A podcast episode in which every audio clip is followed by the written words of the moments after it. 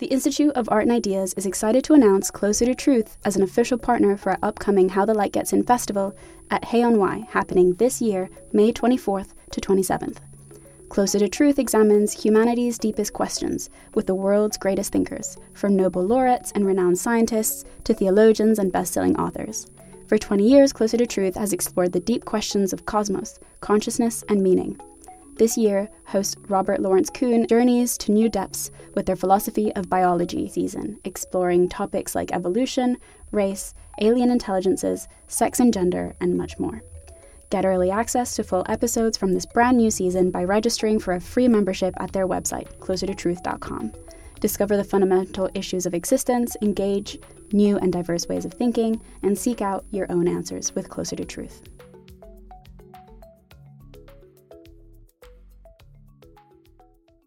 Hello. Hi. And welcome to Philosophy for Our Times, bringing you the world's leading thinkers on today's biggest ideas. My name is Darcy, and I work in the editorial team here at the IAI. And my name's Ben, and I'm also a member of the editorial team here.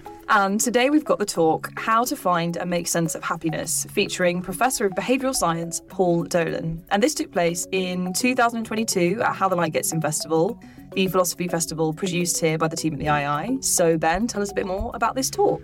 Yeah, so Paul's a really interesting guy and he's got a fascinating conception of, of what happiness is. He talks a lot about balancing the, the hedonic with the eudaimonic, so that's to say, sort of uh, the, the short term pleasures that we gain with things that are more sort of purposeful and provide us with a, a greater sense of sort of satisfaction and longevity. Um, and he's got a, a, really interesting take on how we, you know, maintain happiness as well as how to find it. Really interesting. And how how would you say how should we kind of make sense of happiness? Well, I think the first thing to say is that, as cliche as it sounds, that it's not a, a one size fits all thing, and I think that's possibly where we're going wrong in society. Is the fact that a lot of people are trying to adhere to a narrative of what success means, and that there is one objective narrative of being a, high powered executive in a, in a sort of big, you know, bank or a law firm, and, and people are chasing that goal without perhaps the, the foresight of what is truly making them happy and expecting to, to find happiness once they reach the summit, um, which I think is a bit of a dangerous uh, notion, if you ask me. Yeah, I suppose it's sort of really impossible to pick apart what's your own kind of innate, original ideas of, of what makes you happy and what's kind of impressed upon you by other people and society. Absolutely. Interesting. I also have a fun fact, which is something I learned from Paul Dolan's research, which was that unmarried, childless women are statistically the happiest group of people. So go me. There you go. wonderful. Um, okay, wonderful. And remember, if you like today's talk, don't forget to like and subscribe on your platform of choice and visit iai.tv for hundreds more podcasts, videos, and articles from the world's leading thinkers. Now, I think it's time. Let's hand over to Paul Dolan. So, one of the most widely used survey questions that I'm going to base a lot of what I talk about evidence on is asking people overall how satisfied they are with their life these days, or words to that effect. You know, it kind of varies from survey to survey, but that's the kind of essence of the question. How satisfied are you with your life? On a scale between zero and 10, in survey data, typically the averages are seven point something. Right, they kind of you know change a little bit over time, um, and in the UK over the last decade, you know, sort of 0.2, 0.3 here and there, but they're kind of around the seven and a halves. 7.7, 7.6s. If we, if we look at tens of thousands of people over decades, ask them that question about how satisfied they are with their life, and then find out all sorts of other stuff about them. What other stuff about them has the biggest effects on the scores they give. The first thing to say as an academic is that we, we, we always caveat what we say with we're trying to establish causal mechanisms, right? I want to show something causal about the effects of jobs, health, housing, income on happiness. I don't want a correlation because that correlation could also mean that happier people have better jobs, nicer houses, and so on, right? What I want is a causal effect. I want to, I want to establish the treatment effect of having more money, or, or a better job or a nicer house, better health on people's happiness. And it's hard to establish causal mechanisms without randomized controlled trials, right? What I'd love to be able to do is to randomize people to different income levels or to different health status. And I'm now going to start drawing attention to what I think is then going to be the fundamental thing that I want to say to you, which is about the role of attention. The reason, part of the reason why the lack of money makes people miserable is because they're paying attention to not having enough money. They're paying attention to whether they can pay the bills, feed the kids, service the debt. It's a very attention seeking condition. As people get richer, it's then it becomes truer that money doesn't make people happy. When you get to sort of average levels of income or a little bit above, the relationship then between happiness and income becomes very flat. Because largely because you cease to be paying attention to something in a negative way. Interestingly, some of the evidence suggests, and this is kind of a little bit um, unclear, or the evidence is mixed, I should say, that at very high levels of income, happiness levels might start to fall again. And I think this is again due to an attentional phenomenon. That you then start paying attention to money. Have I got the right stocks and shares? Do I have the right portfolio? Have we bought a big enough house? All these things that draw attention to themselves, not always in positive ways. And I think that income, when you want, when say how people should interpret evidence on income, is that if anyone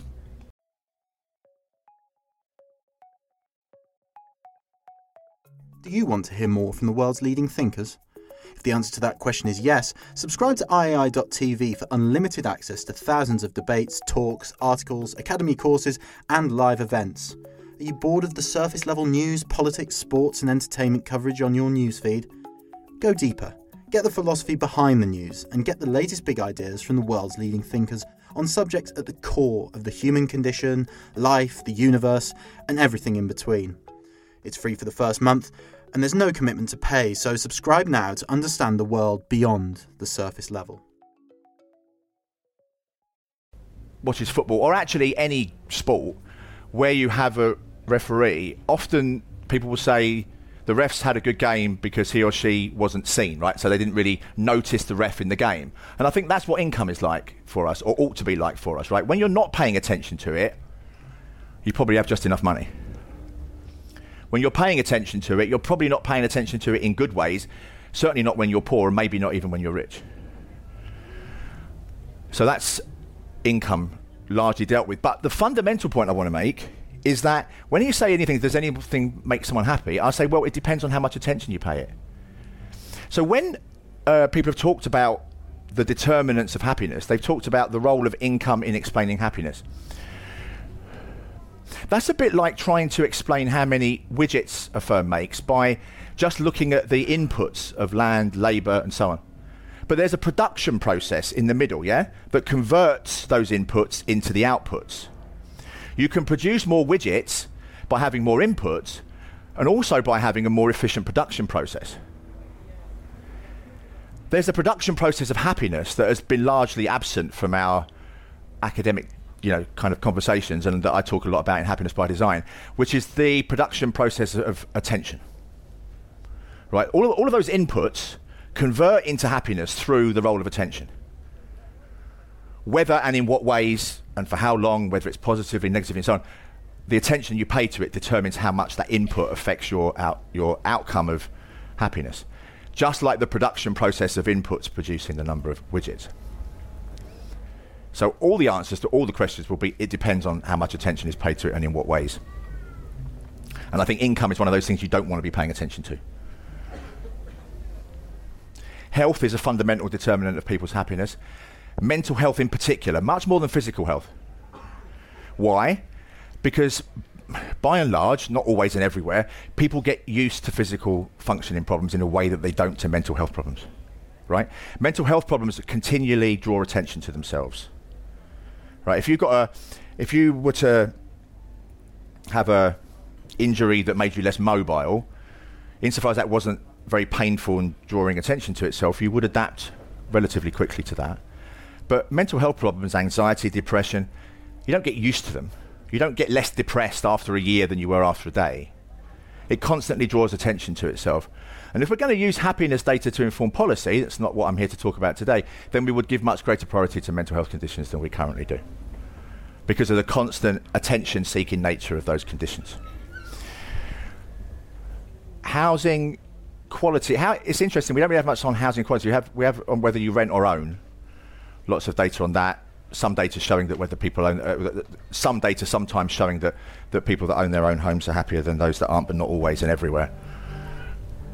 What else? There was jobs. I mean, unemployment is actually one of the biggest and longest lasting effects on people's happiness. Again, if you're thinking about policy interventions, then mitigating the harm of unemployment. Um, unemployment scars even when you're back in work again. And we think that's because, again, a, a kind of attentional phenomenon around security, right? If I've lost my job once, I can lose it again, even though I'm now back in work. So, from a standard economic metric, you've got someone back in work, everything's fine, they're earning more money. But from a well being perspective, they're less happy than they would have been had they not lost their job in the first place. I, would advise you, in, insofar as this is going to be some sort of self help class, um, if you're thinking about quitting something or doing something or you know leaving a job, leaving a partner, even that's where it gets a little dodgy. Um, do it. because because of our ability to make sense of stuff. Um, actually, I'm going to ask you to put your hands up about something else. Hands up if you're now with somebody as a you know as your partner, boyfriend, girlfriend, whatever, wife, husband, who's less good than someone you were with previously. Go on, be honest. No? No one? Well, yeah, this really turns to whether you make it public or not. That's a really, uh, of course, but even in private, even in private, most people won't think they are. Because we have an amazing capacity for cognitive dissonance. We are able to interpret and understand things and explain things. That's the key part to adaptation is explanation. And when you have uncertainty, you can't explain uncertainty. There's no resolution to uncertainty through explanation. So you have to resolve the uncertainty and then you can move on.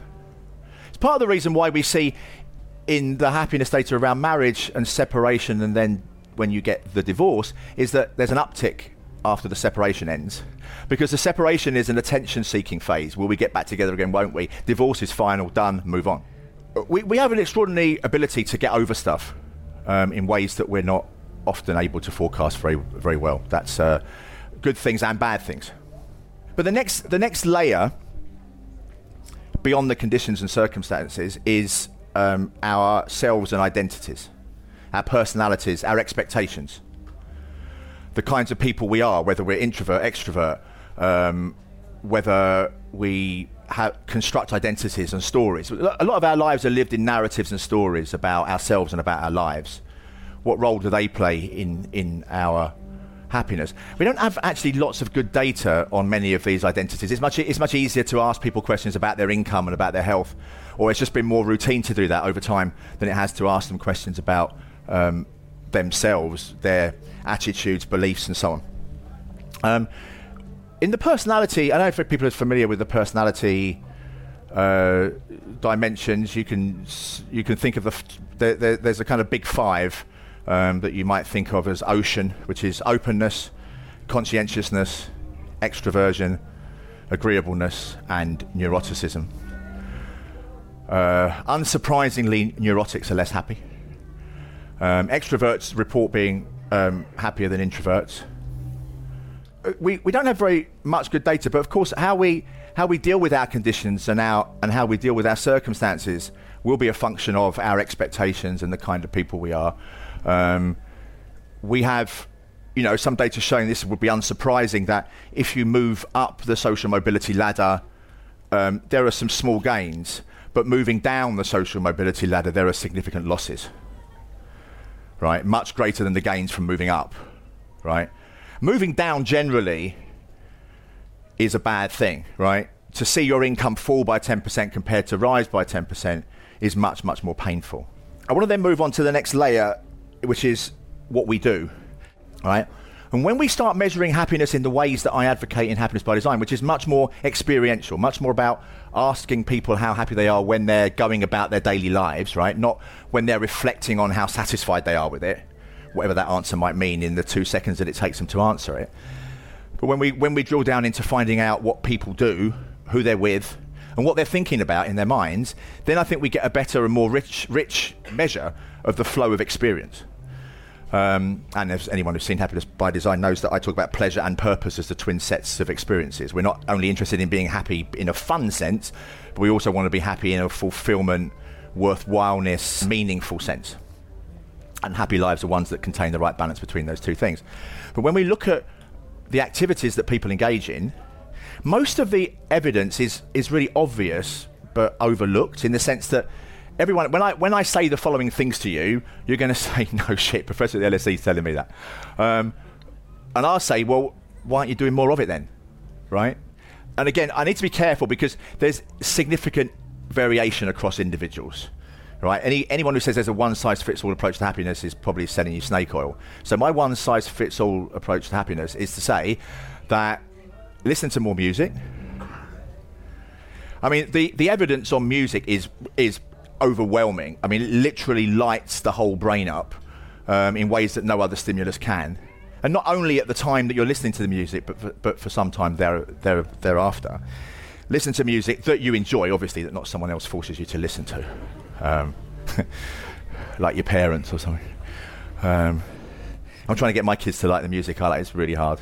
Um, I will win um, in the end, um, so they can be their authentic selves. Uh, what was I talking about? Right, yes. So music, um, laughter. That's a. I mean, that's a really. It's really interesting that we can prescribe laughter on the NHS now.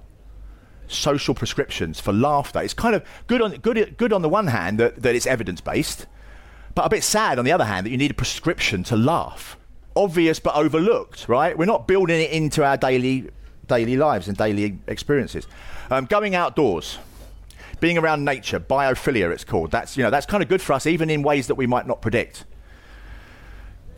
Having new experiences. That's that's the reason why time passes so slowly for kids. Because every day is a new experience to them when you get to our ages, every day's the fucking same, it's like waiting for death. Um, uh, well, yeah, I, have still, I've still, I still have to come to death, don't I? Um, uh, I'll finish, finish on death at the end. Um, leave you with a really positive note to go away on. Help other people. I cannot impress upon you enough how selfish helping other people is and how we should be celebrating that selfishness much more than we do. And actually, this is where we do have good randomized control evidence that if you tap into the personal benefits of pro sociality, you get more of it for longer. If you draw attention to volunteers, the benefits that they're going to get from volunteering, they help other people for more and for longer. And yet we have this narrative around charity of it being something that is a hierarchy, that at the top of this hierarchy is the sort of self flagellation, the cleansed of any personal benefit altruism. I think that's harmful. It's harmful for getting more pro sociality.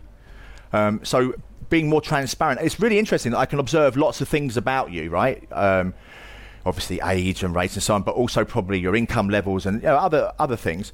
But how generous you are is something that's unobservable, right? Um, if we make it more transparent, we would get more of it there are some data. We, we actually got we, we have one paper looking at exercise and, and, and what keeps people going and sticking at it. And unsurprisingly, perhaps, although this is not doesn't really play into a, lot of the public health messaging, is fun, enjoyment. Like, there's lots of stuff in the behavioural sciences that show how stupid people are. We get lots of stuff wrong all of the time. We mispredict, we misforecast. But we're not that stupid. If something feels good, we're more likely to carry on doing it. If something feels bad, we're more likely to stop. But it's getting that feedback, it's making that feedback salient to people that actually it is enjoyable to exercise and therefore I'm going to carry on doing it rather than setting it up as some laudable goal around health and some long distant effects on my mortality which which aren't really motivational for people so we so we we had a paper uh, published a little while ago looking at the impact of the 2012 London Games on well-being uh, we, we, we actually because we knew that was going to happen we, we, we got data in Paris Berlin and London in 2011 2012 and 2013 so we could look at the differences between those cities in the years before, during, and after the games. Punchline is, is the opening ceremony what won it. Can anyone remember Danny Boyle's opening ceremony of the 2012 games? Amazing. Right, that was actually where all the significant happiness hit was from. It didn't matter whether we won loads of golds or what days, because we had day of the week you know, data during that, that uh, time, and it disappeared by 2013. So whether you think that was worth 9 billion quid or not um, is an open question. uh, we are currently looking at Eurovision. Uh, to see whether th- there may be some uh, small effects of uh, when that event takes place, uh, but that's an open question. We're, we're, yet to determine that. Data from the US suggests that Thanksgiving is a really good day um, for happiness. Christmas, the evidence on that is more mixed, and of course, that's where the individual variation comes in. Um, it's a good day for lots of people, it's a sad, lonely day for others. New Year's Eve, this is where expectations are really significant. Someone mentioned that before. Some data suggesting if you have a really, if you really plan the party and you're really looking forward to it, it's less good than if it's spontaneous and you don't plan very much. That's often true of life. Like organised fun is something that I'm not a big fan of mostly. Um, disorganised fun and chaos in the fun space is really good for us.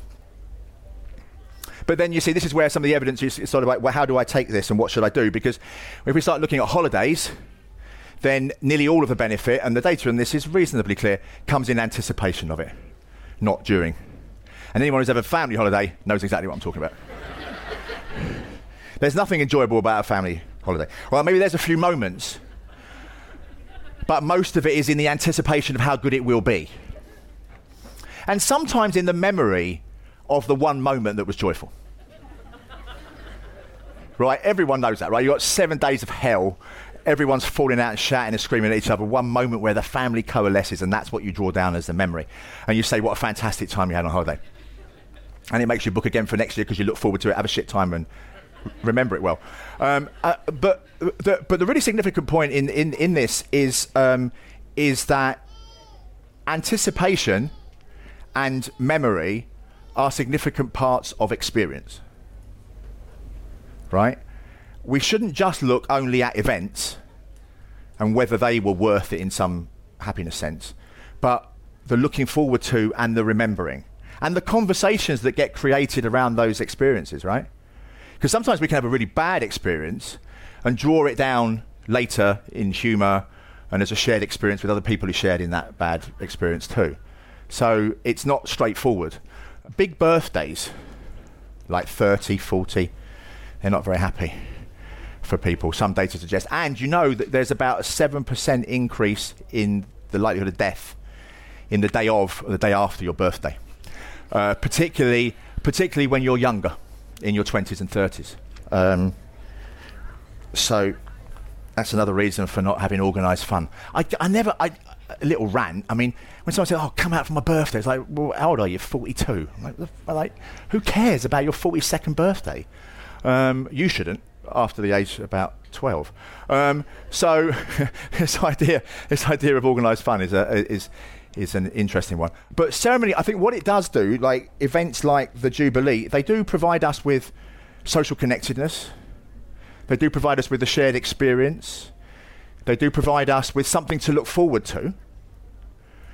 Right? These are all good reasons for these celebrations, whether they be the Jubilee or something else but at the same time, or and at the same time, this is not mutually exclusive. Why aren't we just having more fun day to day? Why do we? I mean, I know that happiness is in looking forward to stuff, but why not just actually spend more time having fun? Right? Some data suggests that you know it's about ten minutes a day that we that we that we actually have any fun. I mean, it's not very long. it's not very long. So when you're thinking about the decisions that you're going to make in life, think about not what you're paying attention to when you're deciding, but what you might pay attention to when you experience. Well, that was an extremely interesting talk. Well, I'd say so as well. And before we go, I'd like to thank you all for listening to this week's episode of Philosophy for Our Times. And remember, if you did enjoy this episode, don't forget to like and subscribe on your platform of choice and visit iai.tv for hundreds more podcasts, videos, and articles from the world's leading thinkers.